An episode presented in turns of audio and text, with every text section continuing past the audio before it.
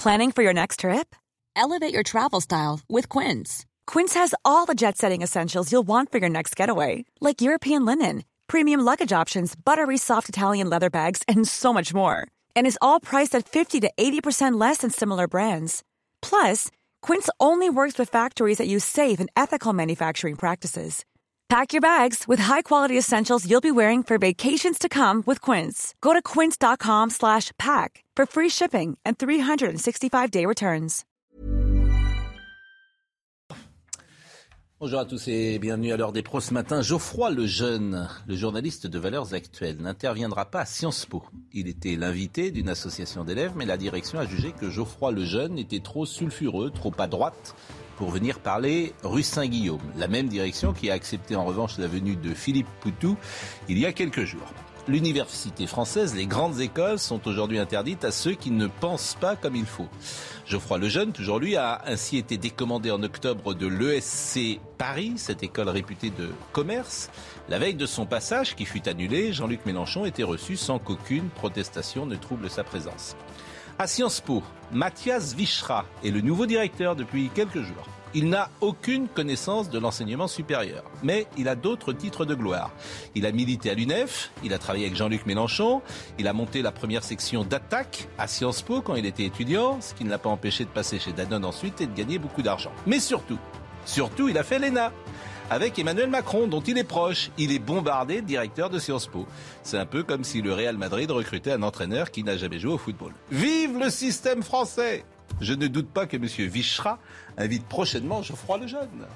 Bonjour à tous.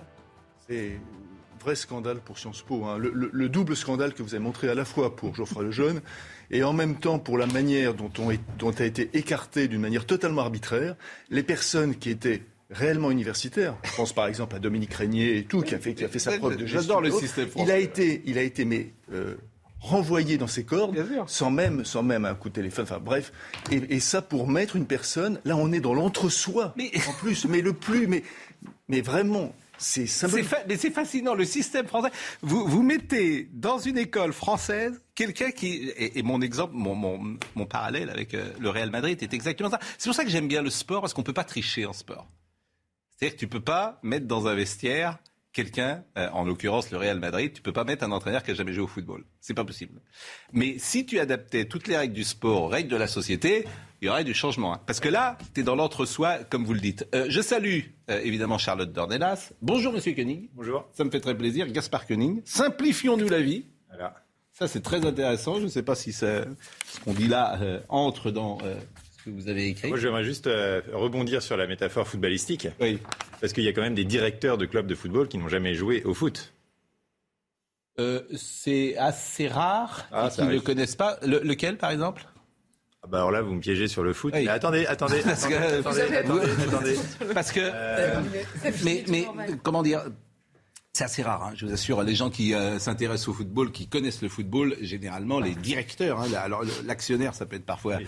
différent. Non, mais ce que mais... je veux dire pour Sciences Po, c'est que, franchement, euh, j'ai pas euh, j'ai rien contre immense sympathie Vichra, euh, pour euh, l'énarchie. Euh, je ne connais pas oui. ce garçon. Oui.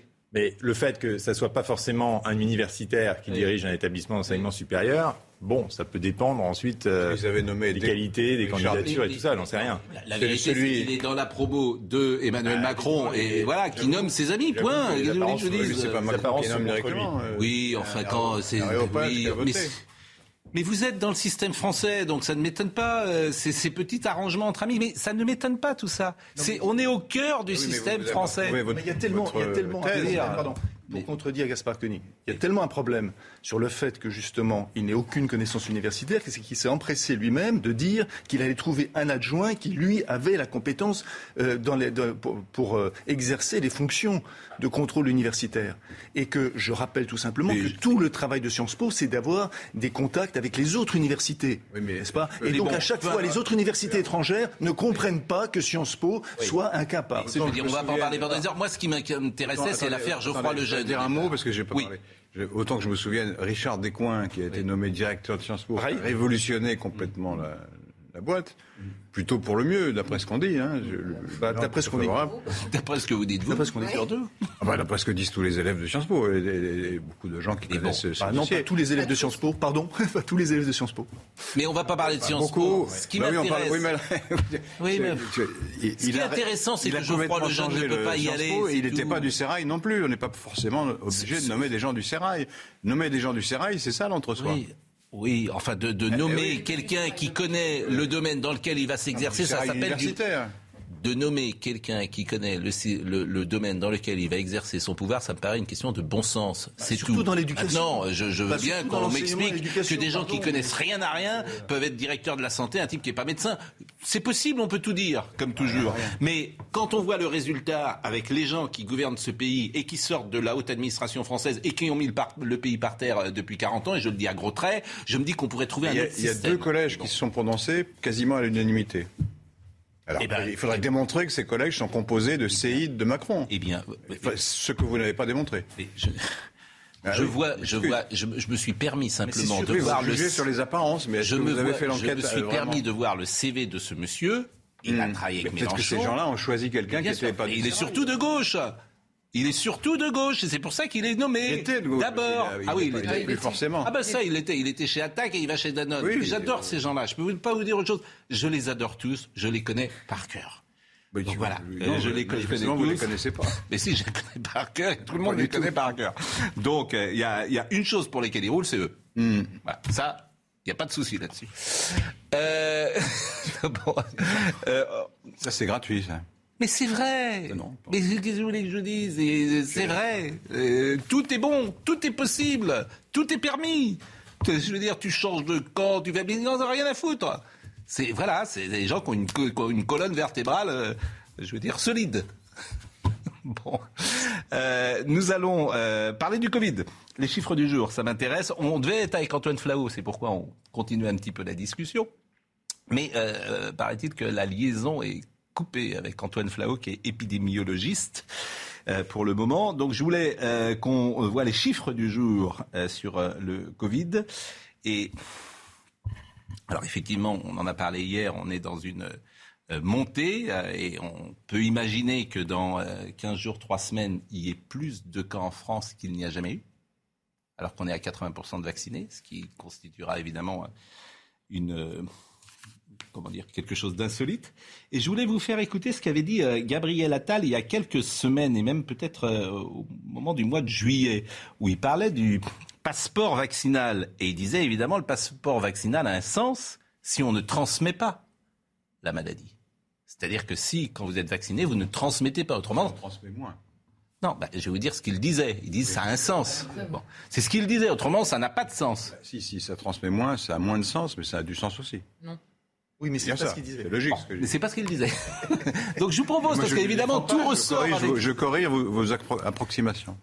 C'est la première fois, M. Koenig, que vous venez sur ce plateau. Oui, je, je regarde avec curiosité, mais moi, par exemple, je suis... Euh, je, pense que, je pense que la question n'est pas de savoir si on transmet moins ou pas du tout. La question est de savoir si les gens qui ont voulu se protéger ont pu le faire. Il me oui. semble que oui, puisqu'il y a un vaccin qui semble être efficace contre les formes graves. Mm. Et donc, à partir du moment où... Ça, c'est un fait qui, visiblement, n'est pas contesté. Ben, il ne devrait plus y avoir de restrictions sanitaires du tout.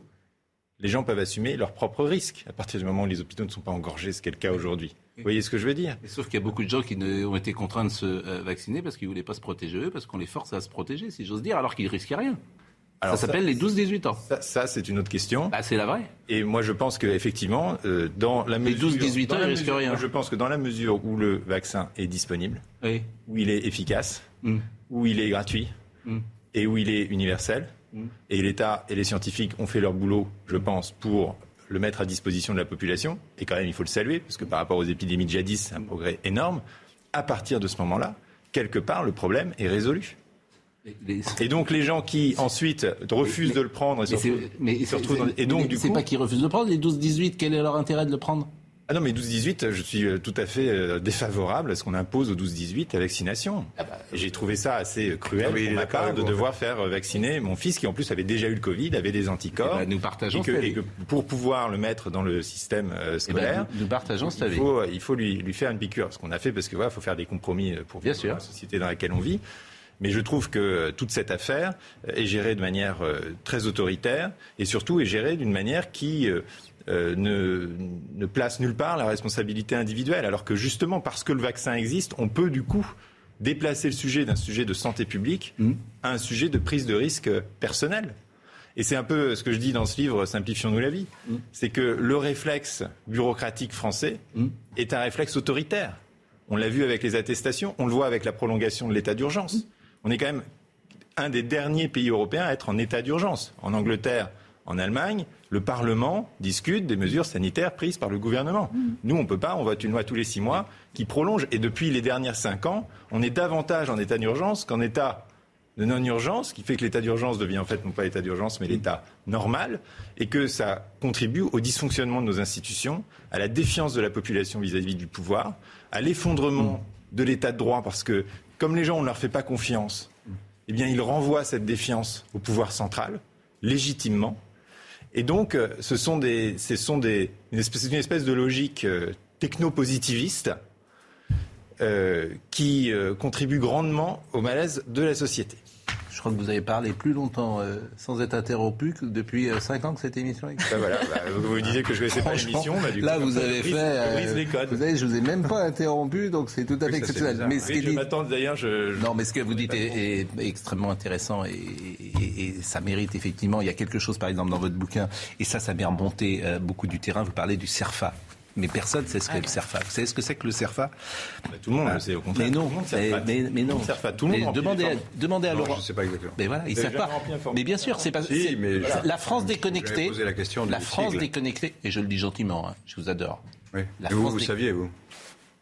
Ah non. Ah non, mais le CERFA. Je le savais, oui, parce qu'on m'en a beaucoup parlé, pour tout vous dire. Vous êtes tout aussi déconnecté que moi. Mais non, mais on m'en a beaucoup parlé. Et sans arrêt. Alors, c'est quoi la France du CERFA ? Et ça, c'est formidable. Parce que c'est la France déconnectée que vous, et puis nous, hein, disons-le, pouvons. Euh, mais au fond, quelle est l'expérience la mieux partagée par tous les Français, sinon la hantise du, fo- du formulaire CERFA ? CERFA, centre d'enregistrement et de révision des formulaires administratifs. Cet organisme a disparu, victime de son succès, mais son acronyme poursuit sa funeste existence sur l'entête des papiers que nous remplissons quasi quotidiennement. Cet ovale noir, et là j'y vais faire ressortir euh, volontairement, CERFA c'est à gauche, c'est à droite je veux dire, le, le, le, le petit ovale noir dont vous parlez. Euh, cet ovale noir aux dimensions définies réglementairement, quatorze millimètres sur sept, aurait toute sa place sur notre drapeau tricolore. Son œil obscur et froncé ne nous quitte jamais. Certains de nos interlocuteurs en ont même fait un verbe serfater. Ainsi, les Français conjuguent-ils leur malheur ? Il faudrait l'introduire dans le Becherel. Je serfate, tu serfates, il serfate. Nous serfatons tous, que l'on soit immigré en cours de naturalisation, banquier d'affaires, agriculteur, étudiant ou véliplanchiste. Voilà, hélas, ce qui fait figure pour les Français de destin commun. Et effectivement, votre bouquin, c'est « Simplifions-nous la vie ».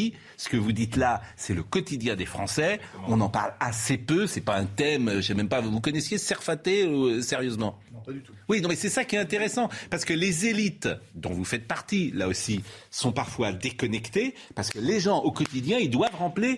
De, remplir ah, de la paperasse. Moi, ce c'est ça qui est. Franchement, c'est formidable ce ça. Livre, ce livre, il est né. Ce livre, non, il est formidable ça. Ce livre, il est né d'une expérience de terrain. Parce qu'effectivement, euh, moi, en tant qu'intellectuel déconnecté, disons, oui. on avait fait des rapports sur la simplification administrative, oui. on avait fait un colloque au Sénat, puis après on a mis tout ça dans un placard, on était passé à un autre sujet. Et puis l'année dernière, j'ai fait une traversée de la France, oui. bon à cheval en l'occurrence, mais surtout chez l'habitant. Oui. Et donc j'ai été voir de quoi parlaient les gens le soir à table. Oui. Est-ce qu'ils parlent d'insécurité ? Est-ce qu'ils parlent d'inégalité ? Oui. Non, leur problème quotidien, c'est tel article du Code rural, c'est tel article du Code de c'est l'environnement, c'est le rapport à l'Adréal, à la D D T, à toutes sûr. ces choses que les gens connaissent très bien. bien Et chacun a son univers. Et moi, je me fais le reproche souvent, euh, effectivement, parce qu'en fait, c'est très dur de faire parler, entre guillemets, les Français. Parce que qui vient autour dans, euh, sur les plateaux ? Des gens qui savent parler, des gens qui sont journalistes, des gens qui ont écrit des bouquins comme vous, vous, et cetera. Mais pas... monsieur tout le monde, comment, je fais par... comment nous faisons parler ? Mais il ne faut pas les faire parler. Bah oui, il ne faut pas les faire parler. Il faut s'asseoir à table et écouter. Voilà. Ah oui, mais et pour, pour ça, faire de faut... la télévision, c'est pas pratique. Et pour ça, oui, bah, mais... ah bah non, mais ça, c'est. Quand je vous arrivez avec, non, mais, mais je suis vous... d'accord. Hein, quand avec vous arrivez avec une caméra, ouais. avec un petit carnet pour prendre ouais. des notes, ouais. c'est fini. Mais oui. Vous avez introduit le biais, de... le biais bah de l'observateur. Oui. Bah oui. Et la chance que j'avais quelque ah part, c'est que comme d'accord. j'étais avec mon dada ouais. et que j'étais ouais. plein de boue ouais. et que ouais. j'avais plein de problèmes. eh ben, les gens m'accueillaient sur un pied d'égalité, ils me demandaient je suis que d'accord. Je faisais, pourquoi je le faisais, et cetera. Et, c'est pour et du ça coup, que... j'étais, j'entendais, ce qui est au fond un privilège rare, sur, certes sur un échantillon réduit, ce dont les gens parlent vraiment. Et c'est comme ça que m'est apparu le fait que nous dénonçons l'inflation normative, le Conseil d'État fait des rapports sur l'inflation normative, il y a plein de... C'est connu comme sujet. Mais au fond, c'est pas, comme vous le disiez très justement, c'est pas un sujet qui préoccupe vraiment dans sa chair l'élite politico-médiatique. Pourquoi ? Parce que vous avez des copains qui peuvent vous aider dans l'administration, vous pouvez vous payer un avocat fiscaliste, un expert comptable, un cabinet d'audit, et cetera. Ça vaut pour les grosses municipalités, ça vaut pour les gros contribuables, ça vaut pour les grandes entreprises qui souvent profitent de la norme d'ailleurs, qui tuent la concurrence. Mais simplement, au bout de la chaîne, les gens qui essayent simplement de vivre, de lancer une activité, d'être engagés dans une association, eux ils se reçoivent ça en pleine face, ils n'ont personne pour les défendre, ils ne comprennent plus rien à un système qui est devenu illisible. Et on peut toujours faire des lois à Paris. Au fond, la France glisse dans une douce anarchie où les gens ont renoncé à comprendre et euh, s'arrangent, trouvent des interstices où ils peuvent simplement vivre leur vie dans une incertitude juridique constante, en se disant à tout non. moment, et des honnêtes gens Monsieur se retrouvent dans une situation une, de coupable potentiel, de suspect perpétuel. Monsieur c'est dramatique je vous, pour notre je, démocratie. Je, je vous interromps, mais comme Monsieur Flahault nous, nous, nous attend, et c'est vrai que ce que vous dites est passionnant, et puis j'ai pas envie de vous interrompre pour tout dire, parce que vraiment ce que vous dites plaisir, est... allez-y. Non, non, euh, vraiment quand j'interromps, c'est que non, non, vraiment j'ai pas envie de vous interrompre du tout, parce que euh, je rappelle votre bouquin Simplifions-nous la vie, et, et vraiment, euh, vous êtes un philosophe engagé, dites-vous, euh, le, le, le grand public vous connaît, parce que vous intervenez euh, souvent sur c'est ces plus sujets. Plus qu'engagé, parce qu'à partir justement oui. de ce livre, nous avons fait un mouvement simple, qui est un mouvement politique. Et vous parlez beaucoup. Pour peser, pour peser dans le débat. Parce que je suis d'accord. On en parle, tout le monde est d'accord, tout le monde me dit « Ah oui, vous avez raison, il faut simplifier mm. ». Mais on en parle aux politiques, ils ont des oreilles bouchées. Mm. Ils disent, comme Zemmour, « Ah, on va créer un haut commissariat mm. ». Alors une bureaucratie pour résoudre la bureaucratie, mm. ça ne résoudra vraiment rien. Mm. Et donc, à un moment donné, il faut s'engager et dire bah, « J'introduis un rapport de force pour les forcer à prendre en compte ce sujet au niveau de priorité qui doit être le sien. » J'entends bien. De la débureaucratisation... Tout découle. De la simplification, tout découle. Je, je vous en prie, parce que j'ai une, on a beaucoup de gens qui nous attendent. Vous avez plus parlé pratiquement que Laurent Joffrin en vingt-cinq émissions. Mais, euh, mais, parce que, mais en revanche, Monsieur Flahault est avec nous. Et, et, et, euh, bonjour Antoine Flahault. Bonjour. Ah, ça me fait très plaisir que vous soyez avec nous. Euh, j'ai deux ou trois questions très très simples euh, à, à vous poser. La première, c'est cette affaire de transmission. Là, vous, vous êtes épidémiologiste. Quand on est vacciné aujourd'hui, au départ, on nous a dit... Euh, on transmet douze fois moins. C'est ce qu'a dit Emmanuel Macron. douze fois moins, c'était le douze juillet. Après, c'est devenu six fois moins. Après, c'est devenu deux fois moins. Et euh, moi, je voudrais savoir simplement si, lorsqu'on est vacciné, on transmet euh, ou pas, euh, on peut transmettre ou pas euh, le virus. Alors oui, on peut transmettre le virus quand on est vacciné. Euh, c'est en effet pas une bonne nouvelle, c'est pas totalement surprenant. Les, les premiers essais cliniques euh, montraient une très très grande efficacité, qui était peut-être de l'ordre de quatre-vingt-dix pour cent euh, contre la transmission. Euh, c'était euh, ce type de, de, de, d'études qu'avait reprise le président de la République euh, en juillet. C'était valable pour les, les tout premiers variants, c'est-à-dire euh, la souche de Wuhan, peut-être encore le, le variant alpha. Mais euh, le variant delta a changer la donne. C'est-à-dire qu'aujourd'hui, les toutes dernières études montrent qu'il y a eu un certain effondrement de, de l'efficacité sur la transmission.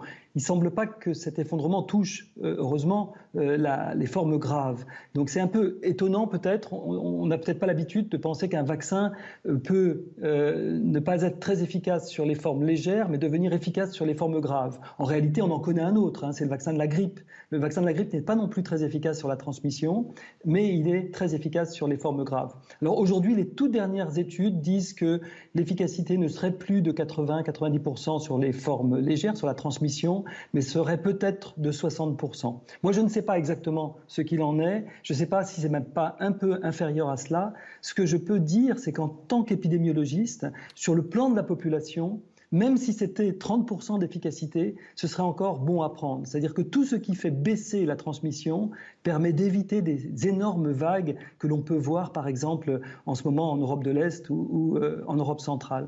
Bon, ça c'est important. La deuxième chose, et alors là je trouve que c'est ce que vous allez le dire est peut-être le plus important parce que j'ai appris ça euh, récemment. Euh, quand je vous ai posé la question euh, sur un autre média en disant quelle serait la, la meilleure solution, vous m'avez dit la meilleure solution, ce serait les ventilateurs aujourd'hui.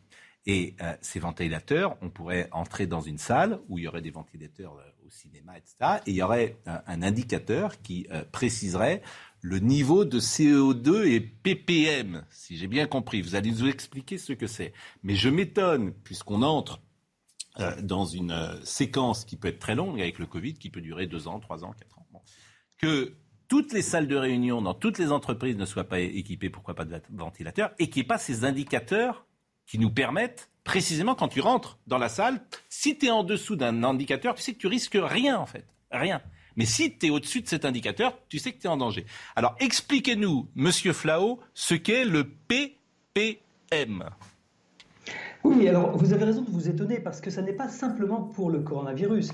Tous les virus respiratoires et aussi beaucoup de maladies en fait euh, de l'appareil respiratoire euh, sont liés à une mauvaise qualité de l'air euh, qui fait que l'on risque de se contaminer plus aisément. Alors la qualité de l'air, la qualité de l'aération d'une pièce, euh, ça peut se mesurer, comme vous le dites, par des capteurs, des capteurs de concentration de C O deux. Vous savez, Le, le, le gaz carbonique, on, on en respire, euh, il y a quatre cents P P M, ça veut dire par particule par million, euh, dans l'atmosphère. Si vous êtes dans la rue, vous êtes à quatre cents. Vous mettez votre petit capteur de C O deux, quatre cents. Mais si vous rentrez dans une pièce, euh, évidemment, si la pièce est extrêmement bien ventilée, toutes fenêtres ouvertes, euh, vous êtes à nouveau à quatre cents. Et puis, si vous fermez les fenêtres, à partir du moment où vous respirez, vous émettez du gaz carbonique et donc vous augmentez la concentration de C O deux. Jusqu'à six cents, huit cents, pas de problème, ça reste bien ventilé. Lorsqu'on monte au-dessus de huit cents, on commence déjà à être dans une atmosphère un peu confinée. Mais on ne s'en rend pas bien compte. Vous savez, aujourd'hui, dans votre studio, je ne sais pas quel est le, le niveau du capteur, mais il est possible qu'il soit au-dessus de, de, de mille. Au-dessus de mille deux cents, ça devient vraiment quelque chose qui pose problème. Alors, ça ne pose pas problème pour survivre, si je puis dire. On vit tous dans des atmosphères qui sont parfois confinées. Mais ce que l'on a vu, et je vais vous raconter l'histoire brève de Taïwanais, de chercheurs taïwanais, c'était avant l'épidémie de coronavirus. C'était pour le bacille de la tuberculose qui est aussi complètement transmis par voie aérosol. Il y avait une épidémie dans une université. Ils sont allés sur le campus, ils ont mesuré. Qu'est-ce qu'ils ont vu? Ils ont vu que les capteurs de C O deux montraient trois mille deux cents. C'était, voilà, une très grosse concentration de C O deux. C'était un air très mal ventilé. Qu'est-ce qu'ils ont fait? Ils ont fait baisser la concentration de C O deux pour se rapprocher le plus possible de la rue. À mille, il n'y avait pratiquement plus de contamination. À mille P P M, pratiquement plus de contamination. Et à six cents, zéro contamination.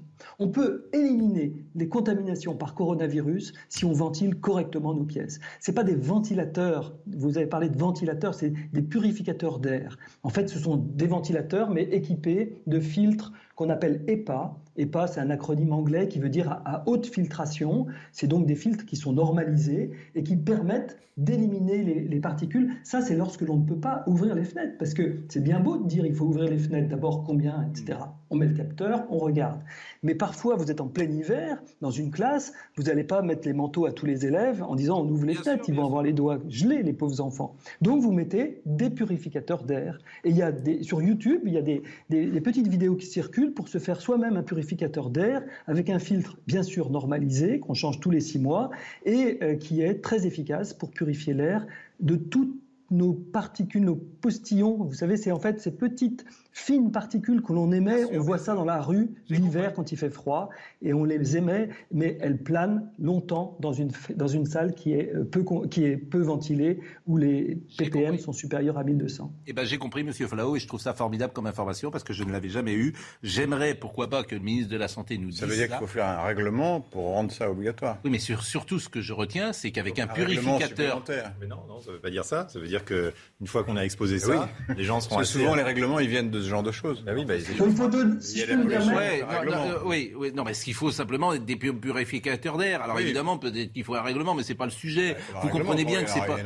Enfin Laurent, vous comprenez bien que c'est pas le sujet. Le sujet non, c'est qu'avec un purificateur. On a directement à la, à la prolifération ah, des normes. Souvent elles ont une raison. Oui, euh, non, non, non, non. Le sujet, c'est qu'avec un purificateur d'air, il n'y a plus de contamination. C'est ça que je retiens. Je trouve que c'est quand même extraordinaire comme information. C'est extraordinaire, en fait, comme information. Oui. C'est ça que je retiens. Le reste, euh, ouais. ça m'est égal. Je remercie Monsieur Flahault parce qu'on est un peu pressé, sauf si vous voulez ajouter un mot, mais vraiment en deux secondes, Monsieur Flahault. Oh ben, en deux secondes, et moi je suis d'accord qu'il faut une norme, il faut une double norme. Un, il faut imposer des capteurs de C O deux pour le mesurer en continu dans toutes les pièces closes ou qui reçoivent du public. Et deux, il faut des normes et dire qu'au-dessus de mille, on ne doit pas recevoir de public ou quelque chose comme ça. Voilà. Ça, c'est, ça c'est très intéressant. Et un, comment dire, un capteur, ça vaut vingt euros. C'est-à-dire que moi, oui, je vais, je vais aller acheter un capteur demain, je vais le mettre dans ma maison. Ça, mmh. ça, ça coûte vingt euros pour... Euh, et après, tu as une norme, effectivement, c'est comme une température. Tu sais qu'au-dessus de mille, boum, euh, t'es en danger. À six cents, tu risques rien. quatre cents, tu risques rien. Tu, fais, tu reçois des amis. Je trouve que c'est formidable comme information. Personne ne l'avait donnée. Donc, j'ai entendu M. Flahault et je lui ai demandé de venir. On va marquer une pause. Euh, oui, on va marquer une pause. Euh, et puis, euh, vraiment, euh, merci beaucoup, euh, M. Flahault. Et nous continuons euh, nos euh, discussions. On va recevoir Geoffroy Lejeune, qui, qui, qui ne peut pas aller à Sciences Po. Pas bien quand même. À tout de suite.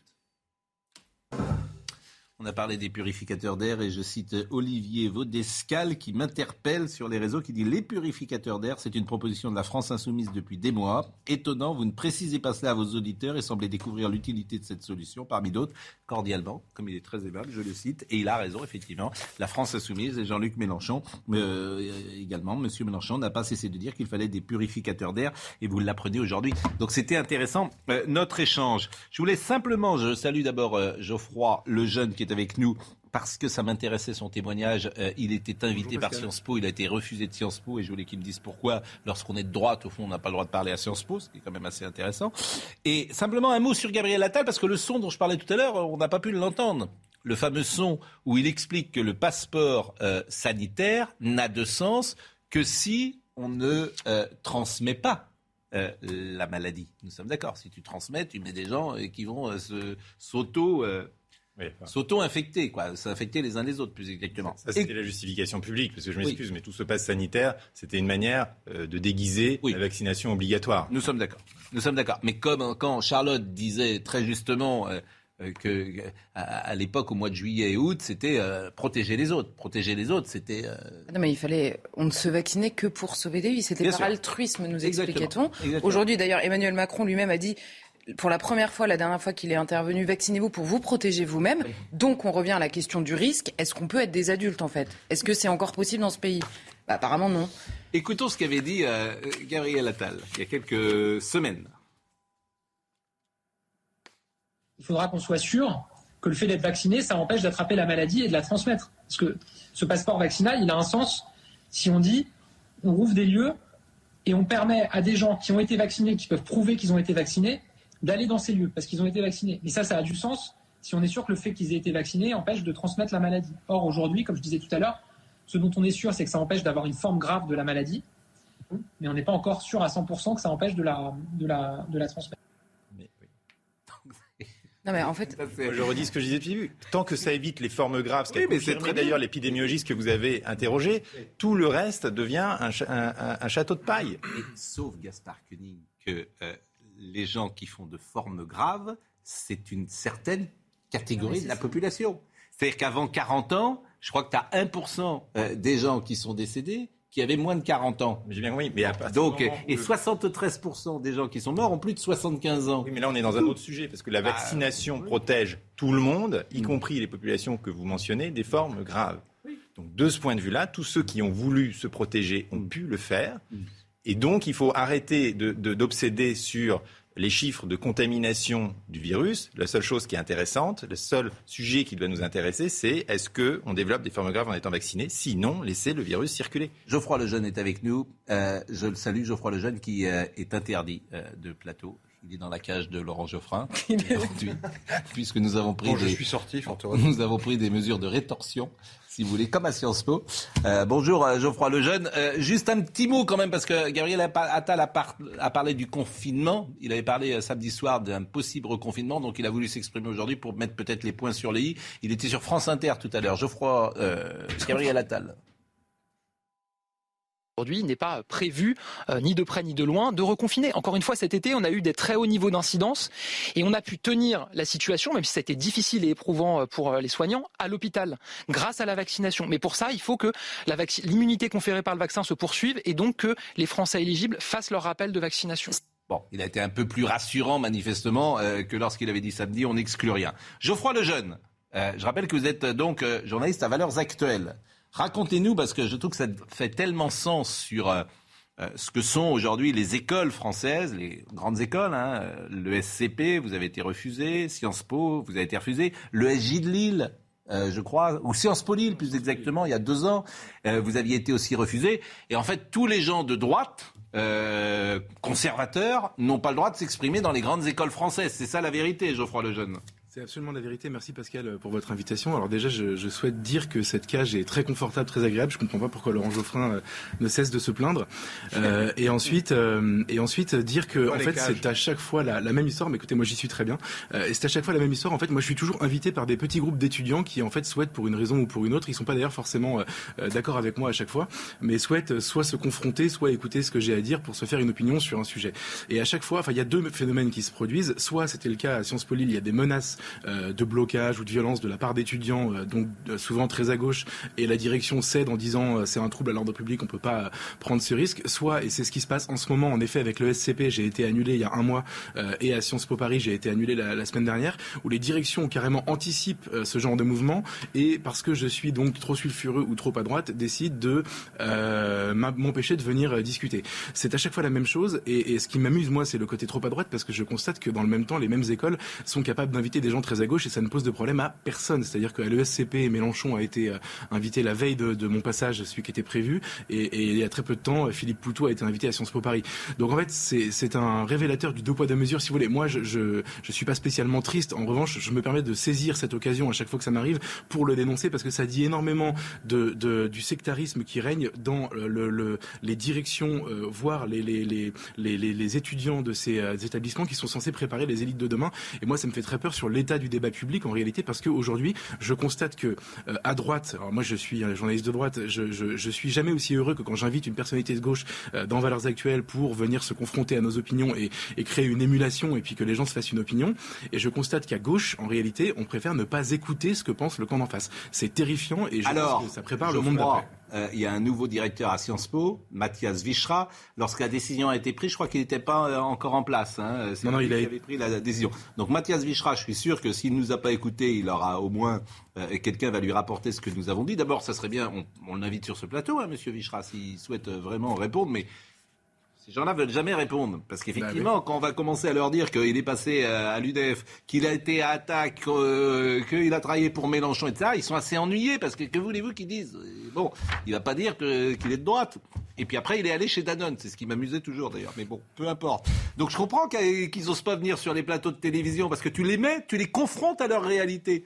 Bon, mais en revanche, monsieur Vicherat, vous allez peut-être l'appeler euh, au téléphone pour savoir euh, si euh, il peut revenir sur cette décision. Il a un nouveau directeur, ça serait un signe d'ouverture, ça serait non, mais intéressant. Il, il est président de Sciences Po, je crois, depuis vendredi. Il a été élu oui. euh, vendredi. Il a une occasion extraordinaire de prouver que Sciences Po n'est pas la caricature et la catastrophe qui est dénoncée régulièrement depuis quelques mois, euh, une sorte d'école antichambre du wokisme. En réalité, il a une occasion de prouver qu'il, euh, qu'il, qu'il, qu'il veut que cette école soit un lieu de Merci débat. Il nous écoute. J'ai, j'ai honnêtement, euh, souvenez-vous, Pascal, il y a deux ans, quand j'avais été euh, banni de Sciences Po Lille, vous aviez téléphoné, vous, au patron de Sciences Po Lille, qui n'a jamais pris la peine jamais de vous répondre. Jamais il a voulu prendre la peine. Mais jamais. Ces gens-là, ils se planquent. Ils, se plantent, ils ont honte, ils savent ce qu'ils font. Et comme, on est, on n'est pas les seuls, il y a sûrement d'autres gens qui les appellent, mais comme la presse mainstream n'en parle jamais, ils se planquent. Et ils ont d'ailleurs, c'est normal qu'ils se planquent parce que c'est, c'est, c'est difficile d'ar, d'argumenter. Euh, est-ce que quelqu'un veut oui, réagir sur oui, ce bah, euh, Oui, moi ce que, enfin, ce, ce que je trouve, c'est que, euh, d'ailleurs Geoffroy Lejeune l'a très bien rappelé, ça fait des mois, des mois... que euh, aussi bien Sciences Po Paris, Sciences Po Lille, Sciences Po Grenoble... Sciences Po Grenoble, c'est incroyable. Qui est en pointe là-dessus, qui est en pointe. Hein. Jamais j'aurais pensé, en tant qu'ancien élève de Sciences Po, qu'un jour Sciences Po Grenoble allait donner le là à l'ensemble des I E P de France. Jamais je, je pouvais penser ça, mais c'est pas grave. Euh, et, et simplement, et simplement le, la, la, c'était de l'humour. Hein. Simplement, euh, ce qui me, moi, ce qui me, ce qui me frappe, c'est que c'est, c'est même pas un rapport gauche-droite. C'est même pas un rapport gauche-droite. Parce qu'il y a des personnalités justement de gauche, là aujourd'hui à Sciences Po, qui seraient également blackboulées. Voilà. C'est-à-dire que, comme Geoffroy Lejeune l'a souligné, c'est une gauche radicale, ce qu'on appelle le wokisme, mouvement éveillé, maintenant on sait ce que c'est ici, hein, la cancel culture, qui aujourd'hui prend le pire du débat qui se passe aux États-Unis. C'est-à-dire le, le pire du pire. Voilà. Et ça, franchement, euh, quand on pense que Sciences Po, normalement, est censé nous préparer les élites, alors moi, moi ça m'amuse parce qu'on on, on fait feu sur l'E N A. Mais c'est pas, c'est même pas l'E N A, je veux dire, qu'il faudrait, qu'il faudrait prendre en compte. C'est Sciences Po, c'est Sciences Po qui va évidemment fournir l'ensemble. On va voir si Monsieur Vicherat du courage, mais généralement c'est pas le courage qui définit le mieux ces personnalités-là. J'ai un mot à dire sur les étudiants, parce que j'ai enseigné pendant cinq ans à Sciences Po. Et j'avais un cours, le premier cours que je faisais, c'était toujours sur la liberté d'expression. On faisait un texte de John Stuart Mill qui dit « On peut pouvoir tout dire parce qu'on doit pouvoir tout réfuter ». Et je leur disais, dans ce cours, on peut tout dire. Il n'y a pas de tabou, il n'y a pas de safe space. Voilà. Et j'avais en plus un tiers d'étudiants américains, donc des gens qui sont très sensibles normalement sur ce genre de sujet. Et bien quand vous commencez comme ça, ils se détendent. Ils sont contents. Mais ils se disent. Non, non, mais ce que je veux dire, ce que je veux dire, c'est qu'ils oui. sont contents. De... Mais j'entends, mais souvent, que... les étudiants, ils s'auto-censurent parce qu'il y a des groupes de pression. Mais, Quand mais... vous leur donnez un espace où ils peuvent tout dire, oui. ils sont contents de le faire. Oui, mais... C'est ça qu'il faut structurer. Oui, mais j'entends bien, mais quelqu'un qui vous dit dans un cours, les chambres à gaz n'ont pas existé, qu'est-ce qu'on fait ? Eh bien, on réfute. On réfute. C'est important parce qu'à force de ne plus réfuter, on oublie les arguments. C'est ce que dit très bien John Stuart Mill. Il dit une vérité qui n'est pas contestée devient un dogme mort. Il faut qu'elle soit contestée pour pouvoir la réaffirmer. Quelqu'un qui dit la Terre est plate, on toujours, toujours pouvoir le prouver. Toujours oui, bah, bah, pouvoir bah, le prouver. D'accord. Et c'est l'essence de la, de la liberté d'expression. Et mmh. c'est pour ça qu'effectivement, ce genre d'attitude est très désagréable. Mais encore une fois, vous donnez aux étudiants un espace construit différemment, ce que j'espère oui. le prochain directeur de Sciences Po fera. Ils si, s'en je peux saisiront. Dire, si je peux dire juste un mot, parce que j'ai été aussi enseignant pendant trois ans à, à Sciences Po, et j'enseignais quelque chose d'assez particulier, qui est la lecture. La lecture. Parce que figurez-vous, aujourd'hui, qu'on se rend compte qu'il y a des étudiants de Sciences Po qui ne savent plus lire, lire qui ne savent plus lire un texte correctement. Ah, hein, mais qui ne savent plus comprendre un texte voilà. ou lire... Euh... Non, mais lire convenablement un texte de, de, de concentration, c'est-à-dire accepter, accepter de, se, été... accepter de se concentrer. Re... C'est, c'est, c'est un, c'est un ouais. cours qui a été créé par Alain Lancelot, qui lui a été un, un, un grand dirigeant. Voilà. Euh, simplement... Euh, Évidemment, c'est-à-dire que s'il faisait l'effort, justement, par exemple, de lire Valeurs Actuelles, bah, il verrait parfois, en effet, il y a des entretiens extrêmement divers. Voilà. Donc, simplement, euh, on, on en est là. C'est-à-dire, on en est même au principe de lecture. Vous vous rendez compte ? Charlotte et... euh, Moi, il y, y a trois choses rapidement qui me choquent dans cette affaire. D'abord, trop à droite. On peut s'arrêter là-dessus. Qui décide ? C'est les comités qui élisent le nouveau président aussi, qui se réunissent et qui valeurs décident... Valeurs actuelles, qui... c'est pas possible. Non, qui, qui... C'est le mot valeurs actuelles ah, je, est toxique. Je, je rappelle qu'en fait, le classement à droite, à droite dure, à machin et à facho à la fin, euh, a touché jusqu'à François Hollande dans une université à Lille, hein, qui n'a pas pu faire sa conférence quand même, parce qu'il était traité de facho. Non mais je veux dire, ça va très très très loin. La révolution dévore ses enfants. Attention hein, quand même aux, aux révolutionnaires de pacotille. Donc ça, c'est la première chose. Qui décide de ça ? Est-ce qu'on peut s'arrêter là-dessus ? Trop à droite, on s'est habitué à ça, c'est trop à droite. Ah bah oui, mais c'est Valeurs Actuelles quand même. Mais on peut expliquer le, le, le curseur, quel est le curseur, qui décide de ça ? Deuxième chose, les, les mots d'intolérance, de violence et de haine dans le débat public sont systématiquement accolés aux personnes trop à droite. Alors reprenons cette histoire. Là, en l'occurrence, c'est des étudiants de Sciences Po qu'invite Geoffroy Lejeune, qui sont des étudiants constitués en génération Z, et cetera. Ces étudiants-là, me semble-t-il, n'ont menacé personne au moment où la conférence de Jean-Luc Mélenchon ou de Philippe Poutou se tient à Sciences Po. Pourquoi ? Parce que dans un esprit potentiellement de comprendre ce que l'adversaire politique va dire, ça ne les dérange pas qu'ils s'expriment. Et quand Geoffroy Lejeune vient, le prétexte, et c'est, c'est pareil avec toutes les personnalités qui sont annulées, le prétexte c'est que des gens pourraient devenir violents. Qui ? Quels gens ? Quelle étiquette politique de ces étudiants-là ? Personne ne s'attarde là-dessus. Troisième chose, de quoi ont-ils peur en fait en écoutant ça ? Là, en l'occurrence, c'est il est trop à droite. Il a aussi écrit un livre qui raconte, bien avant que ça arrive, le passage d'Éric Zemmour de la vie médiatique à la vie politique. De quoi ont-ils peur ? Ils ont peur de comprendre en fait ce qui se passe ? Laurent Joffrin, votre silence est assourdissant dans cette discussion. Non, je vous écoute. Euh, moi, je suis pour la liberté d'expression, donc je condamne ce genre de choses. Il n'y a aucun problème. Merci, Laurent Joffrin. Ça me fait très plaisir. Bon, merci en je tout suis, cas. Je fais pas ça pour vous faire plaisir. Je, c'est là, ça me fait très plaisir quand même. Je suis désolé. Eh non, mais ça moi, vous... je suis. Euh, j'aime bien ce quand, quand vous dites ça. Je suis pas surpris par votre position, euh, d'ailleurs. Bon, merci euh, Geoffroy Lejeune. Merci Pascal. Merci beaucoup. Euh, comme Gaspard Koenig va nous quitter dans quelques minutes, il faut quand même qu'on parle de son bouquin. Simplifions-nous euh, la vie. Euh, nous avions l'intuition que la question de la simplification, méprisée par l'élite politico-administrative parisienne, gommée des sondages, au mieux renvoyée à d'obscures délibérations technocratiques, était en fait le principal sujet de préoccupation dans le pays. Et méritait la toute première place sur l'agenda politique. Comme il est naturel en démocratie, nous avons créé un mouvement simple et nous sommes partis à la rencontre des Français, vous l'avez dit euh, tout à l'heure. Mais une fois qu'on a fait le, le constat euh, la cage d'acier qui nous prive de liberté, arrêter de chercher toujours un fautif et accepter le risque, et cetera. Tous les chapitres que vous... Comment on fait ? Parce que moi, alors je vous donne la parole tout de suite, mais ce que j'entends à l'Élysée parfois, ou en tout cas ce qui remonte, euh, c'est qu'on ne peut rien faire. L'état profond, on ne peut rien faire. C'est-à-dire que l'exemple qui est toujours cité, c'est qu'Emmanuel Macron dit « je veux que la pièce soit en bleu ». Au moment où il dit ça, on sort d'une pièce et les conseillers commencent à dire bah, « il a dit bleu et puis c'est peut-être bleu ciel ». Et puis à une autre pièce, on dit bah, « il a dit ça mais en fait il ne le pense pas vraiment » et puis ça finit jaune. Ou alors ça finit d'une autre couleur. Paraît-il qu'on ne peut rien faire en France. Vrai ou faux ? C'est faux. C'est une question de volonté politique. Moi, j'avais vu de très près la réforme de l'auto-entrepreneur. On en pense qu'on veut de l'auto-entrepreneur. Néanmoins, ce qu'on, on peut s'accorder pour dire que c'est une réforme simple. Et c'est une réforme qui a eu un effet majeur, puisqu'il y a quatre millions de personnes qui sont devenues auto-entrepreneurs. Ça a été très compliqué de lutter contre l'administration, mais ça a été fait, parce qu'il y avait une volonté politique très forte. Aujourd'hui, le problème, c'est qu'il n'y a pas de volonté politique sur la simplification, c'est tout. On a une administration qui a les, quali- qui a les qualités de ses défauts. Elle est légitimiste, elle est relativement compétente et elle n'est pas corrompue. Et par ailleurs, c'est les fonctionnaires, ce sont les premiers à nous dire que ça ne va plus. Les conseillers d'État, les conseillers d'État font des rapports en disant trop de loi, tu la loi, et cetera. Les fonctionnaires de terrain, les flics, ouais. euh, les infirmiers, les infirmières, les profs, ils nous font des remontées en disant il y a trop de dossiers. Être, et nous nous proposons, à être et nous, nous proposons une solution. Ouais, proposons une solution oui. Parce que qu'ont fait tous les gouvernements depuis cinquante ans, parce que depuis Pompidou, tout le monde le dit, d'accord, c'est un serpent de mer, machin. Ils ont fait des commissions en disant quelles normes on enlève. Oui. Et alors évidemment, chaque norme a sa raison d'être. Vous en enlevez une, il faut en remettre deux parce qu'il oui. faut rétablir l'équilibre. Il y en a oui. quatre qui reviennent par la, par la fenêtre oui. parce que vous n'avez pas supprimé la machine à produire oui. des normes, qui est, oui. qui est en fait la machine du jacobinisme. Donc oui. il faut s'interroger et sur ses racines profondes. Et donc nous nous proposons, c'est l'enfer. nous nous proposons une solution qui a été construite avec des juristes et qui est extrêmement radicale. Parce qu'on a le droit d'être dans le grand espace centriste où je me reconnais et d'être très radical et au fond très révolutionnaire. Et cette solution, c'est de ne plus se demander quelles normes on va ôter, mais quelles normes on va garder. Et c'est faire ce qu'a fait Portalis à la Révolution française. Il a pris le magma du droit féodal que plus personne ne comprenait. Et Napoléon lui a dit, tu as un an pour en tirer quelques principes clairs. C'est devenu le Code civil, deux mille principes. Nous, ce qu'on propose, c'est de, de diviser par cent le nombre de normes, par cent. En prenant chaque code. C'est ce qu'a fait Trump, hein ? Non, c'est ce qu'on fait. Antoine Lyon-Camp. C'est ce qu'a non, fait non, Trump. Non, c'est pas ce qu'a il fait a barré, Trump. C'est ce qu'a fait Trump quand il est arrivé c'est au pouvoir. Il a barré d'un trait non, de plume, je ne sais que lui, combien, non. Parce que lui, il a, fait, il a fait ça en modifiant le droit. Nous faisons ça à droit, en droit constant.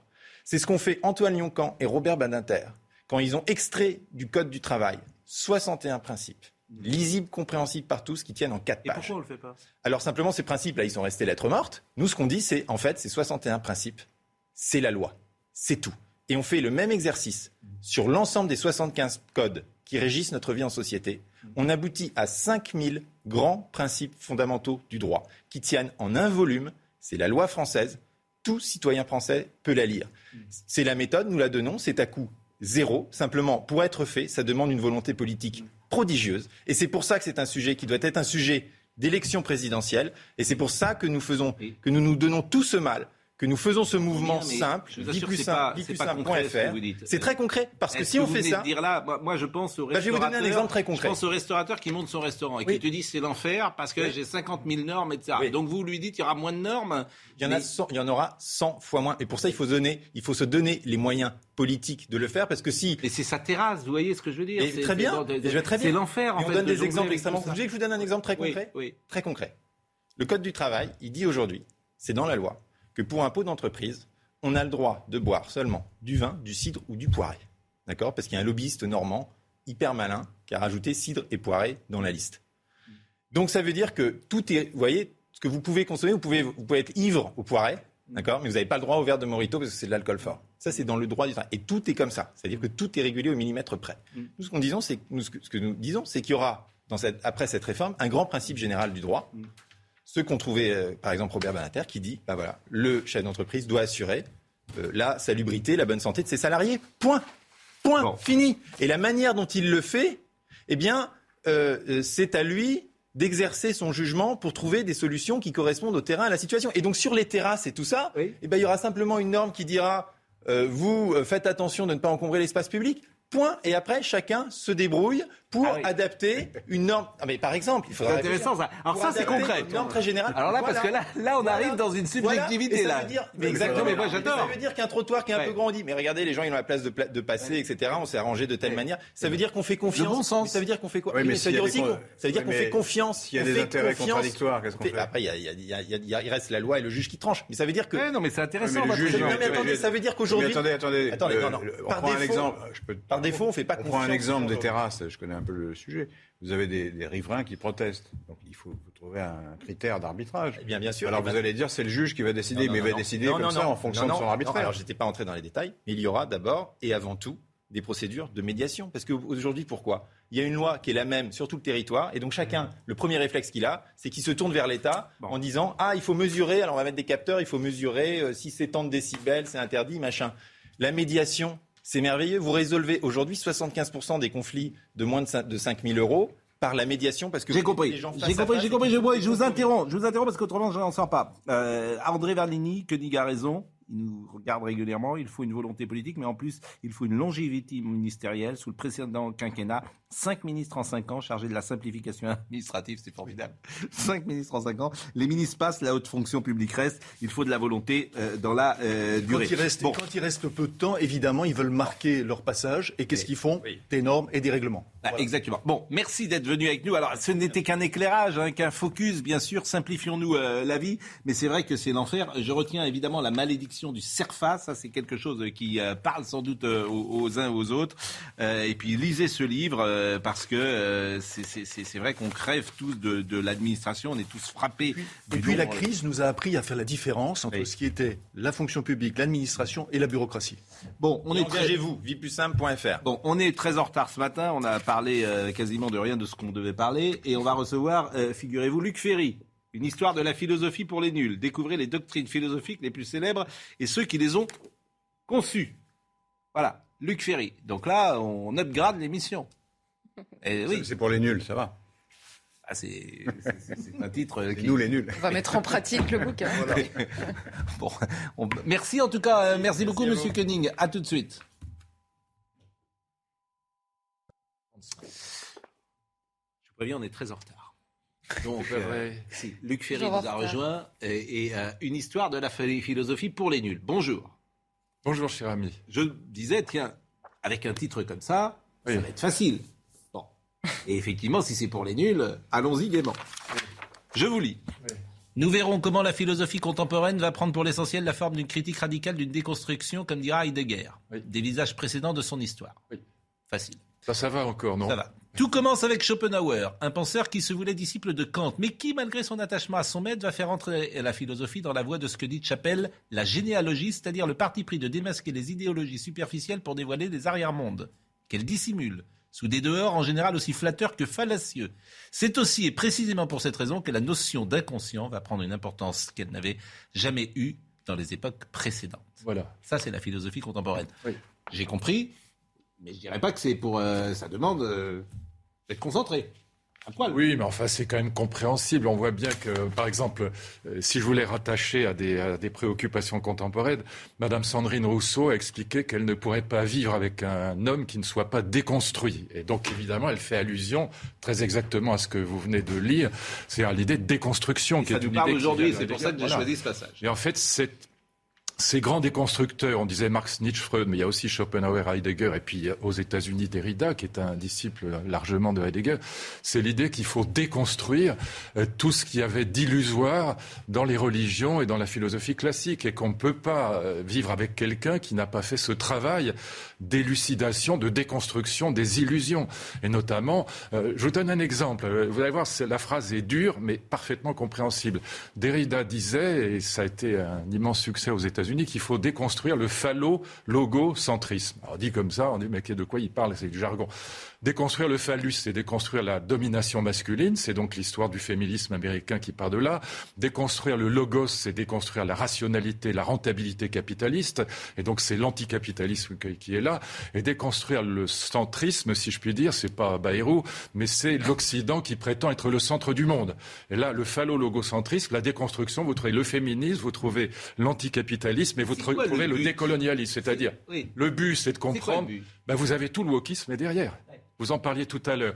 Toute la théorie critique de la race, on n'en parle pas encore suffisamment en France, mais derrière le privilège blanc, derrière le wokisme, derrière tous ces mots, l'indigénisme, derrière l'écoféminisme, vous avez quelque chose qui va débouler chez nous, qui est la théorie critique de la race. Bah, très très largement, ça vient de Derrida, par exemple. Et donc, si vous voulez comprendre ce qui se passe derrière... Est-ce que c'est justifié? Est-ce qu'il y a un privilège blanc? Est-ce que c'est mieux de déconstruire aujourd'hui l'homme pour que la femme vive? Parce qu'il y a aussi non. cette question... Bah, elle est importante, Attendez, cette question. Non, non, non. D'abord et avant tout, il s'agit de comprendre ce qui se passe. Il s'agit de comprendre aujourd'hui, par exemple, vous en parliez tout à l'heure, pourquoi à Sciences Po, euh, quand à Sciences Po Grenoble, quand un professeur d'allemand a dit, à mon avis tout à fait à juste titre, qu'on ne pouvait pas mettre sur le même plan l'antif- l'antisémitisme et puis euh, la critique de l'islam, et donc ce qu'on appelle l'islamophobie, et donc qu'on ne pouvait pas mettre ces deux concepts sur le même plan, que l'un était plus grave que l'autre, qu'on pouvait critiquer une religion mais qu'on ne pouvait pas exterminer les gens, que ce n'est pas la même chose. Bon, il a été euh, spolié de son... Il a été euh, cancel culture, on dit, la culture de l'annulation, boycott sur les réseaux sociaux. Aux États-Unis, il y a des profs qui se sont suicidés à cause de ça. Moi, Madame Vidal, je l'ai défendue, elle m'a appelé, on a déjeuné ensemble. Et la ministre dit, de l'Éducation, voilà, de, de l'enseignement supérieur. supérieur. supérieur. Je lui ai dit, vous avez eu raison. Elle m'a appelé très gentiment, on a déjeuné ensemble. Je lui ai dit, bravo, vous avez beaucoup de courage parce que c'est très difficile pour vous de dire des choses comme ça, mais vous avez raison.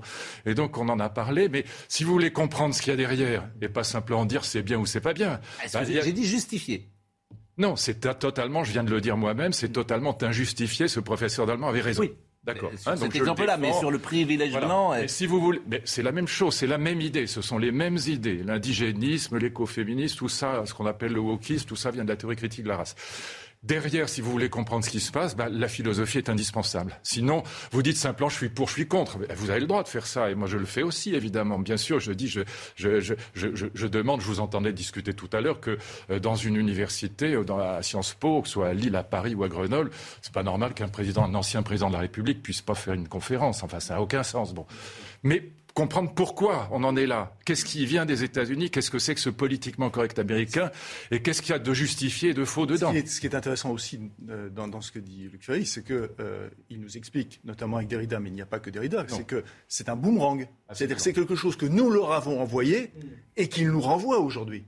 Parce que généralement on dit, en effet, bon, c'est quelque chose, c'est horrible, ça nous vient des États-Unis. Non, non, mais c'est nous qui avons produit ce monstre. Bien sûr, voilà. Tu as t- tout à fait raison.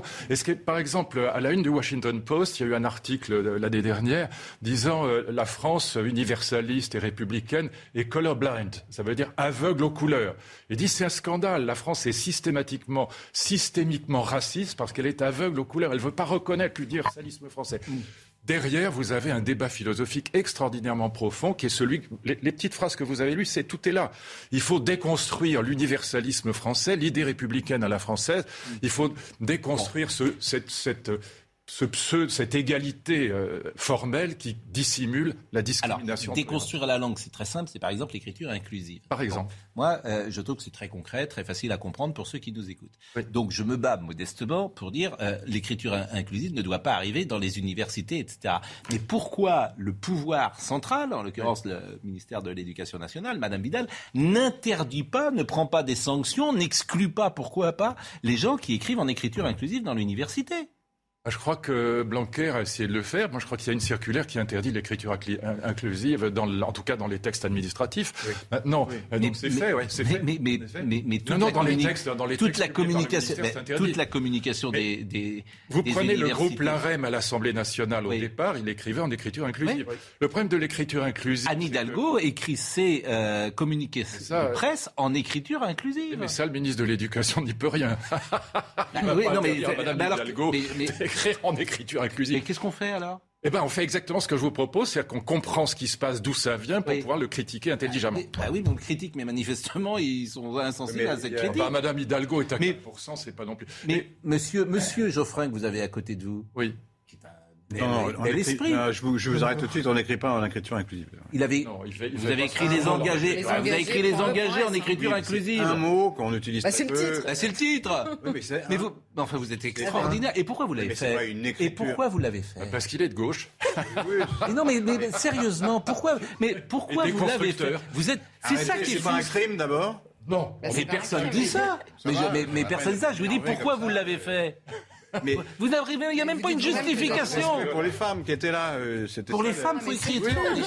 Alors répondez à M. Geoffroy. Considérait que c'était utile. Mais ce que, ce que je vous le dis, je vous répète, c'est un mauvais exemple parce que. Mais si c'est un excellent exemple, ils vous en disent. Nos textes sont écrits en écriture normale, donc arrêtez. Mais c'est le titre. C'est génial, c'est génial. Ça, c'est. Vous êtes magnifique. En fait, vous écrivez en titre les engagés en écriture inclusive, et vous dites on l'écrit pas. Vous êtes, c'est impossible quand même. Vous devriez avoir honte. On a le droit de faire. On a le droit de faire une concession de temps en temps. En plus, ça. ça mais là, ça, c'est, c'est, c'est la concession ça, sur le titre. Non, les concessions. Vous oubliez, vous oubliez de dire une chose. Est-ce qu'il est normal de prendre les, de oui. les titres de profession soient oui. systématiquement masculins pour certains, alors qu'ils sont exercés par des femmes? Est-ce que c'est normal? Vous avez euh, Luc Ferry vous répond. Ça, c'est dans la. C'est dans je laisse Luc Ferry vous répondre. Je pense qu'il est plus fort que moi. Là-dessus. Non, non, non. Mais c'est, c'est là encore, c'est pas, c'est pas pour défendre mon beefsteak philosophique, si je puis dire. Mais c'est très intéressant de voir qu'il y a deux traditions féministes. Il y en a une tradition républicaine française qui est incarnée par Madame Elisabeth Badinter et qui dit en gros euh, la femme est un homme comme les autres. Elle est pour l'égalité formelle et elle veut que les femmes aient les mêmes droits euh, que les hommes. Et puis euh, point final. Et puis vous avez un féminisme américain qui écrit en écriture inclusive et qui est pour la parité, qui est pour l'affirmative action, c'est-à-dire pour la discrimination positive, et qui est un, notamment avec l'écoféminisme, avec l'afroféminisme, qui est dans la théorie critique de la race, dans le wokisme et dans le privilège blanc, et cetera. Et qui dit voilà, c'est ce qu'on appelle l'intersectionnalité. Les femmes noires, elles sont doublement victimes. C'est ça l'intersectionnalité. Il y a deux racisme, si je puis dire, qui pèse sur elle. Il y a le sexisme et il y a le racisme. Voilà. C'est et ces vrai. Gens-là écrivent en écriture inclusive. C'est vrai, dit Laurent Joffrin. Mais bien sûr, c'est pour ça qu'il met un titre en écriture inclusive, parce qu'il est un héritier, dans son titre, de ces, de ce, ces mouvements-là, de ce féminisme-là. Non, mais là, évidemment. Là, en l'occurrence. Mais en, la double, la mais double discrimination. Je, je ne dis pas non, parce qu'on masque les discriminations non, avec non. ce discours. Mais non. Et oui, si. Mais non, mais non. On dit c'est horrible, tout ça, c'est non, horrible. Oui. Mais ça, ça vient d'où? Non, c'est pas ça. ça. C'est un vrai débat philosophique de fond entre deux traditions féministes. Une tradition qui est pour l'affirmative action, pour la discrimination positive, et qui va plutôt écrire en écriture inclusive.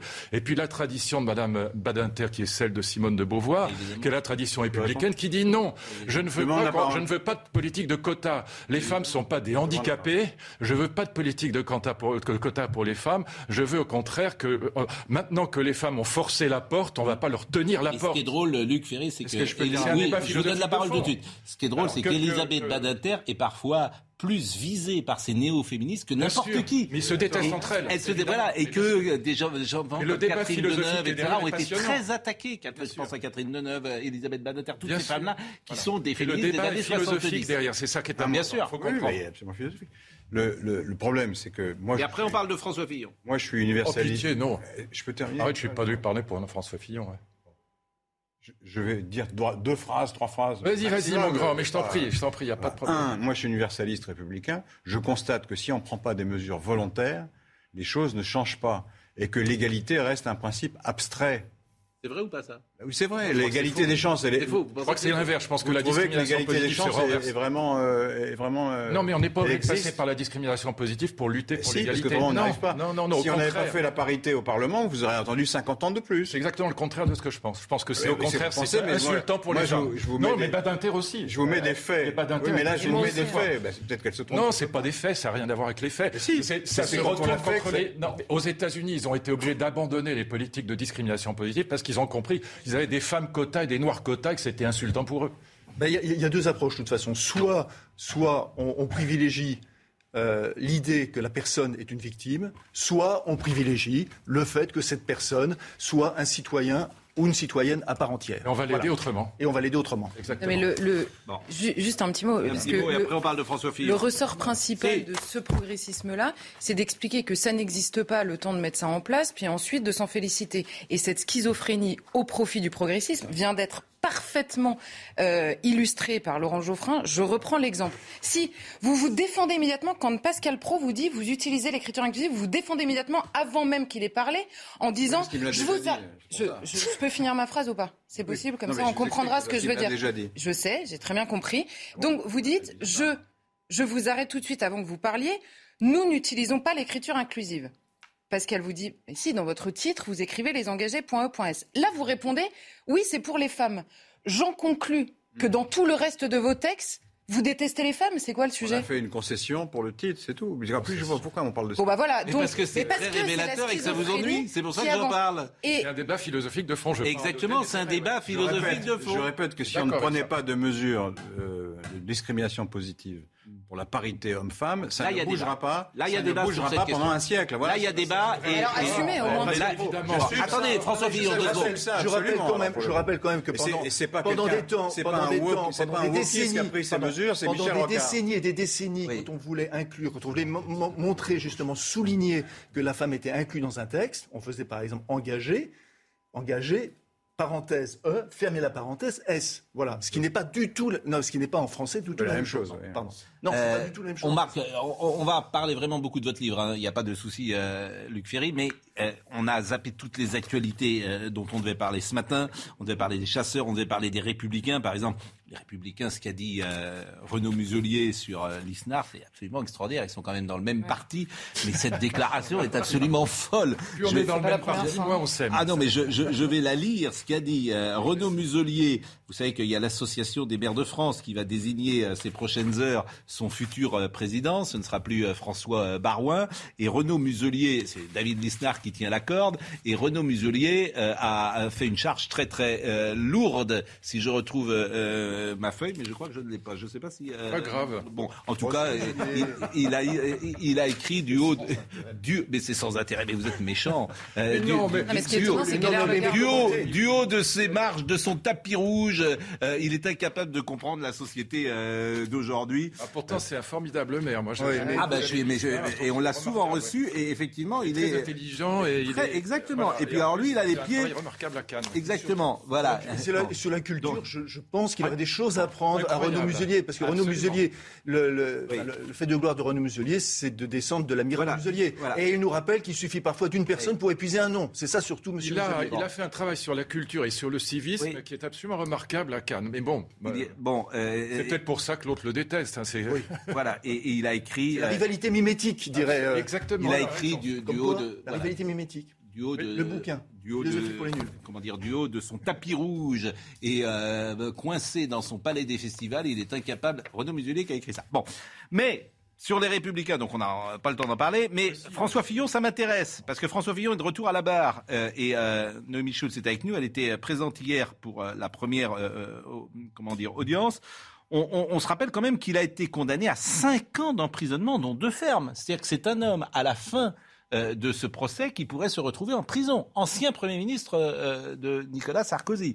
Donc comment s'est passée cette première audience et notamment son épouse euh, Pénélope, dont on a compris qu'elle n'avait pas beaucoup travaillé pour lui euh, durant toutes ces années. On l'a compris assez rapidement, mais elle avait été assez muette lors de la première audience. Euh, qu'est-ce qui s'est lors de la première session, lors du premier procès, qu'est-ce qui s'est passé hier ? Bonjour Noémie. Bonjour Pascal. Euh, effectivement, on a, Pénélope Fillon, elle avait brillé un peu par, par une forme d'embarras. Elle avait beaucoup de mal à répondre aux, aux questions lors du premier procès. Et, et d'ailleurs, c'est vrai que c'est ce qui avait amené les, les juges à considérer que si elle n'était pas capable de décrire son travail, c'est qu'elle ne l'avait pas fait ce travail. Et hier, elle a, elle a fait une sorte de déclaration liminaire, c'est-à-dire elle a lu un petit texte qu'elle avait préparé dans lequel elle, elle explique pourquoi elle a fait appel. Elle dit « je me reconnais pas du tout dans le premier jugement, le, le jugement du premier procès, euh, je me suis sentie ridiculisée, parfois même humiliée, je me suis sentie condamnée d'emblée, ça m'a tétanisée, ça m'a empêchée de dire ce qu'était mon travail. Clairement, on sent que les leçons ont été tirées du premier procès, elle a euh, sans doute mieux préparé sa défense, d'ailleurs à, à côté de son avocat historique Pierre Cornu-Gentille, elle a euh, pris une avocate spécialiste du droit du travail et donc on peut s'attendre à ce que pendant ce procès-là, elle soit beaucoup plus précise sur les, les missions effectuées auprès de son mari, puisqu'elle m'a tient qu'elle a travaillé pour lui et que ça justifiait les rémunérations perçues. Euh, le procès va durer combien de temps, Noémie ? Alors le procès doit durer jusqu'au vingt novembre. Euh, aujourd'hui, c'est François Fillon qui devrait euh, à son tour faire une déclaration liminaire. Il a dit hier qu'il comptait le faire. Hier, c'était une première journée très procédurale, euh, mais on a senti euh, que, que, que, que derrière, c'était une nouvelle fois cette, cette enquête il y a cinq ans qui était, euh, qui était attaquée. L'avocat de François Hollande, Antonin Lévy, a demandé à la Cour d'appel d'annuler toute la procédure euh, en s'appuyant notamment sur les déclarations qu'avait faites l'ancienne chef du parquet national financier financier qui, euh, il y a un an et demi, devant une commission d'enquête parlementaire, avait dit, Éliane Houlette, elle avait parlé des pressions qu'elle avait subies pendant l'enquête, des pressions de sa hiérarchie pour faire remonter les informations. Il dit c'est absolument anormal, il y a eu des fuites dans la presse. Il est revenu aussi sur la nomination de Serge Tourner comme juge d'instruction par le président du, du tribunal, euh, Jean-Michel Hayat. Il dit on a choisi le seul juge qui était en mesure de mettre en examen un candidat à la présidentielle à quelques jours seulement de la, de la clôture des, des, des, des, des dépositions de, de, de, de candidature, des demandes de candidature. Euh, donc il a attaqué vraiment euh, très fortement. Il a dit François Fillon n'a pas été traité comme un justiciable comme les autres. Euh, un juge ne peut pas, euh, on ne peut pas choisir son juge, mais un juge ne peut pas non plus choisir son justiciable.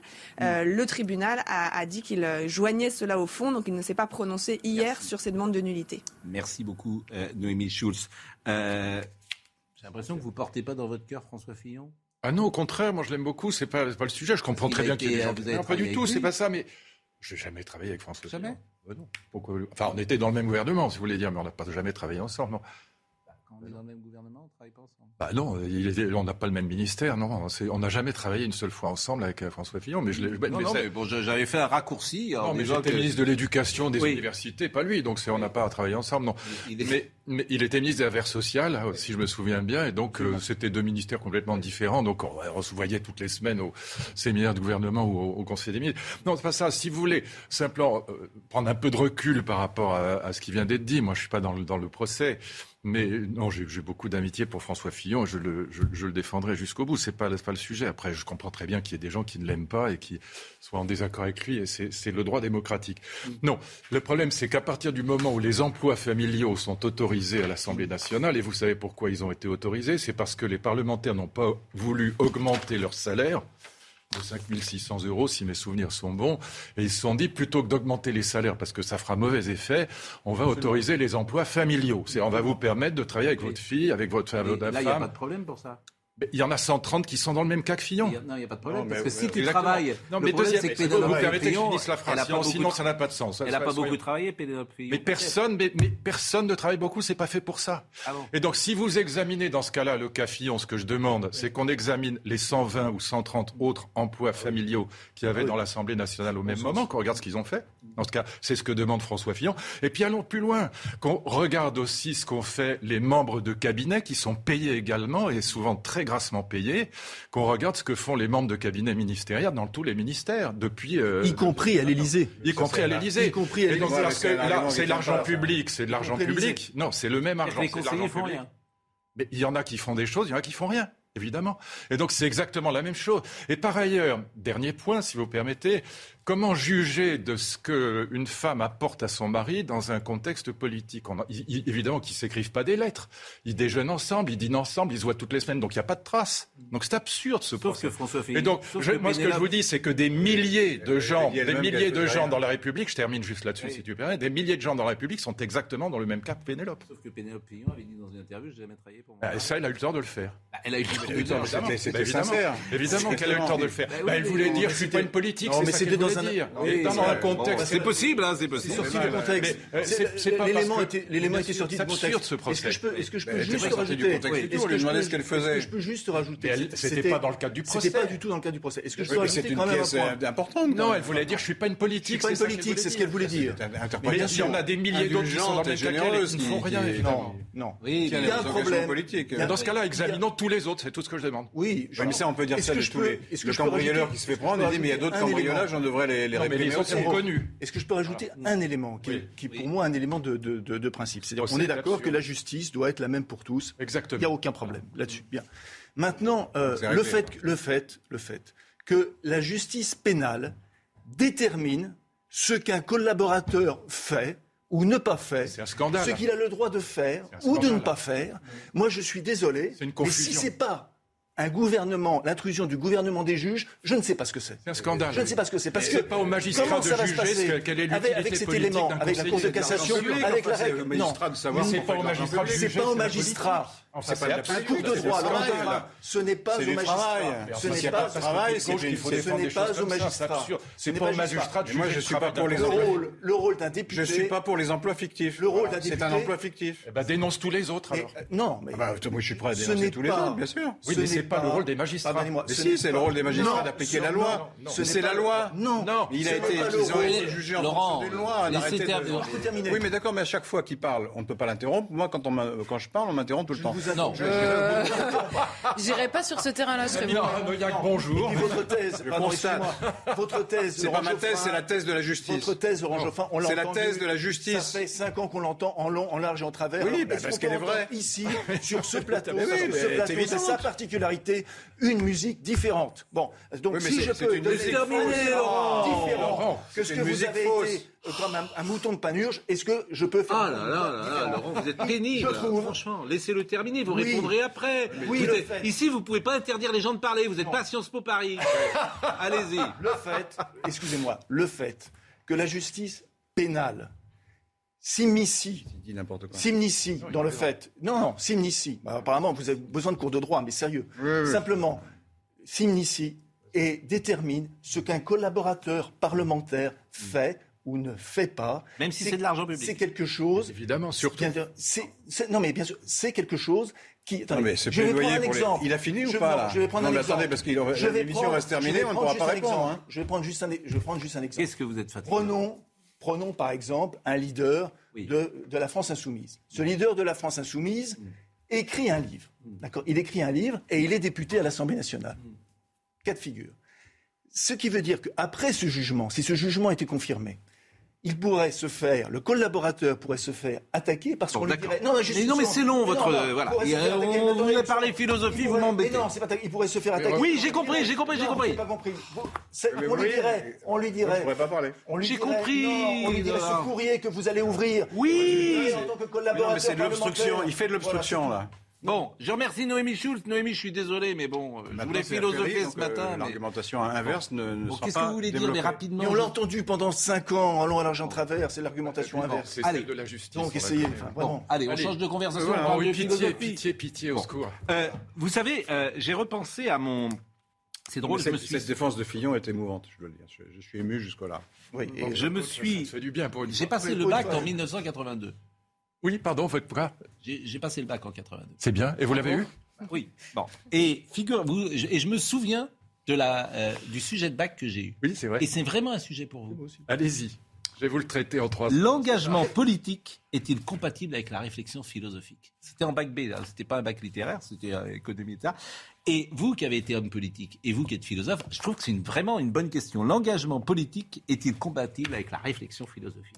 Qu'est-ce que vous auriez dit ? Ah ben, je vous fais immédiatement, mais je, je, je déteste la dissertation. Je, je, je sais la faire. Parce que... j'ai, j'ai répondu ça au départ. Ah non, non, mais, mais euh, euh, j'ai passé à l'examinateur. J'ai, j'ai passé deux agrégations. Je sais faire, c'est pas le sujet. J'ai, j'ai préparé l'agrégation. À... Non, mais c'est une vraie question. Vous êtes et, un homme d'action et, et un homme de réflexion. Alors, je vous fais le, le plan. D'accord ?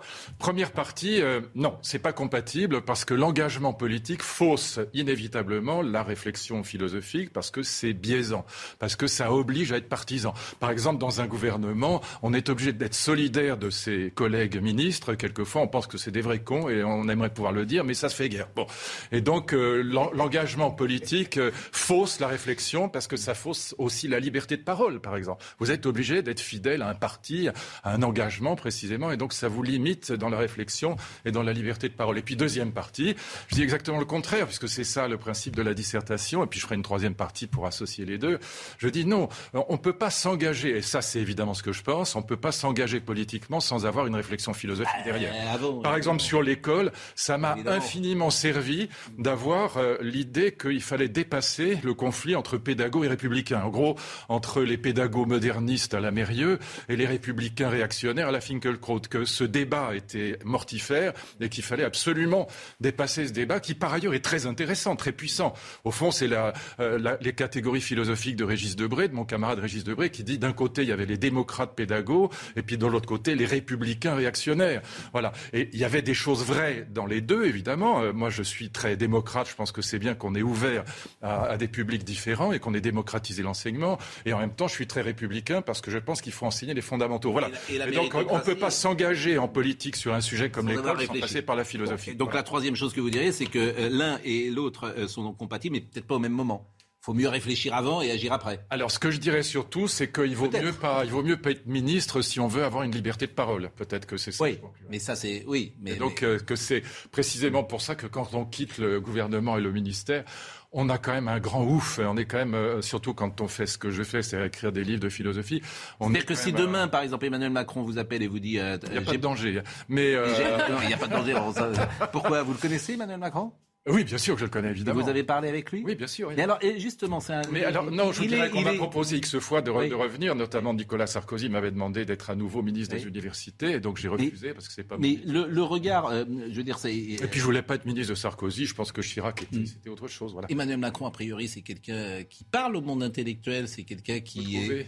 Je ne sais pas. J'ai, non, on, euh, on, c'est vous j'ai, qui le dites. Non, mais je non, vous pose je la question. question. Il est, par exemple, sur le plan philosophique, littéraire, vous le trouvez armé ou euh, tout ça n'est qu'une surface ? Ne m'obligez pas à dire du mal des personnes. C'est pas. Vous c'est savez bien. C'est je, je, je ne suis pas macronien. Tout le monde le sait. Voilà. Mais non, mais, c'est, alors, mais ça, dire. c'est autre alors, chose. Vous voulez, je vous non, parle sur. Euh, je vais vous répondre sérieusement. Je vous parle maintenant. sur la culture et sur. Euh, je vous réponds. Je, eh ben, je vous réponds. Puisqu'il mais je cite, réponds par sur le exemple, fond. Quelques... D'accord. Non, ben, évidemment qu'il n'est pas idiot. Bon. De ah toute non, façon, pour arriver là-haut, pour arriver à l'Élysée, euh, que ce soit Hollande, Sarkozy ou Macron ou Chirac, sont évidemment des gens très intelligents. Non. Pourquoi ? Parce que la question, la vraie question, euh, cette fois-ci de fond, c'est de quoi Macron est-il le nom ? Pour reprendre ce slogan, si je puis dire. Qu'est-ce que ça veut dire que quelqu'un qui était totalement inconnu arrive à l'Élysée en étant centriste, en gros, alors que les deux partis de gouvernement se sont complètement effondrés ? Madame Hidalgo est à quatre pour cent ou à cinq pour cent, la droite est assez largement dans les choux. Qu'est-ce que c'est que cette victoire du centrisme aujourd'hui ? De quoi c'est le nom ? C'est pas simplement l'effondrement des partis de gouvernement. Et ça, c'est très profond. C'est l'effondrement des deux grandes philosophies politiques, le marxisme d'un côté, communisme ou socialisme, et le libéralisme de l'autre. Vous aviez tout à l'heure Gaspard Koenig, il est un, euh, c'est, c'est, c'est la, la réserve d'Indiens qui représente. Il n'y a plus de libéraux en France. Il y a, il y a Tocqueville ou Constant, c'est mort. Et donc, euh, et encore, c'était des libéraux plutôt sociodémocrates que oui. vraiment néolibéraux. Et donc, l'effondrement, il y en a eu très peu. Il y a eu Guizot, il y a eu, mais très peu. Et donc, Guizot qui est un grand intellectuel, hein. mais Et Constant et Tocqueville aussi. Mais vous, ces, deux, ces deux traditions se sont effondrées. Se sont effondrées. Le libéralisme en France, vous me disiez, non, quand est-ce peu. qu'il a été mis en place ? Il a, écoutez, ce qui s'est passé très... Non, il y a eu une tentation gens... libérale en quatre-vingt-six avec Chirac. Mais c'est oui. ce qui est très... Vous avez Gaspard Koenig aujourd'hui, mais il y a eu le général de Gaulle. Il y a eu le général... Alors, il... On l'oublie. Non, mais il était républicain. Libéral. libéral non, non. Euh... Il, il était a les deux. mené une politique libérale lorsqu'il était président Absolument. du Conseil. Absolument, avec Jacques Rueff. Soyons mais... en histoire. Mais, bien précis. sûr, mais, voilà. il était... mais il était républicain en politique. C'est d'ailleurs ce que je dis à mon ami Régis Debray. Je lui dis, tu as un exemple, d'ailleurs il le sait, de quelqu'un qui était démocrate et républicain en même temps, c'est le général de Gaulle. Moi, je suis gaulliste pour ça. Et donc, en gros, ce que symbolise Macron, c'est l'effondrement des deux grandes philosophies politiques qui, depuis la Révolution française, parce qu'il y avait des communistes avant Marx, animaient la, la, la vie politique européenne. Et ça, c'est fondamental à comprendre. Et maintenant, j'ajoute une chose, pourquoi je ne suis pas macronin, il n'y a, a pas de centriste, il n'y a pas de philosophie centriste forte, il n'y en a pas. Il n'y a pas de grand centriste. Il y a Poher, d'accord, Bayrou, mais enfin, bon, c'est pas Tocqueville, c'est pas... Vous ne mettez pas Giscard comme centriste, fort. Je parlais de philosophe. Ah, pardon. De grande philosophie politique centriste, il n'y en a pas. Vous avez des grands libéraux, géniaux. Vous avez ouais. Tocqueville, Constant, Guizot. Puis et même... ça veut dire quoi qu'il n'y ait pas de grands philosophes centristes eh ben, Ça veut dire qu'il n'y a pas une philosophie politique forte derrière. Et c'est le, le drame de la vie politique française, il est double aujourd'hui. Ouais. C'est que la vie politique est divisée en six courants qui se détestent entre eux. L'extrême droite, l'extrême gauche, ce qui reste des L R, ce qui reste du P S, les écologistes et les centristes. Ça vous fait six cons, ce qui fait que le président de la République ne représentera, quel qu'il soit, et que vingt pour cent des Français. Et, ça, et donc il sera, on le dit souvent. Il va, il va être euh, dans l'incapacité. Ça va être compliqué. Voilà. Là où le, Est-ce que vous Allemands, pensez qu'il sera réélu ? Si je devais parier aujourd'hui, je pense que Macron serait réélu. Et si, euh, mais il y a une chance pour la droite, comme le, grâce à Zemmour, paradoxalement, parce que le ticket d'entrée est à dix-huit pour cent au deuxième tour. Et donc, c'est pas totalement inaccessible, mais c'est peu probable.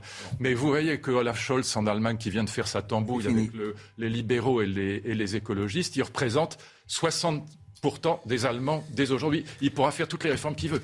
Comme bon, c'est terminé. Qui a passé la retraite à soixante-sept ans avec l'appui de la gauche. C'est terminé. En France. Entre Gaspard Koenig et vous, bah finalement, vous invitez. Euh, on peut parler aujourd'hui euh, une histoire de la philosophie. J'aurais aimé qu'on en parle davantage. Parce Moi qu'on aussi, a été mais très court.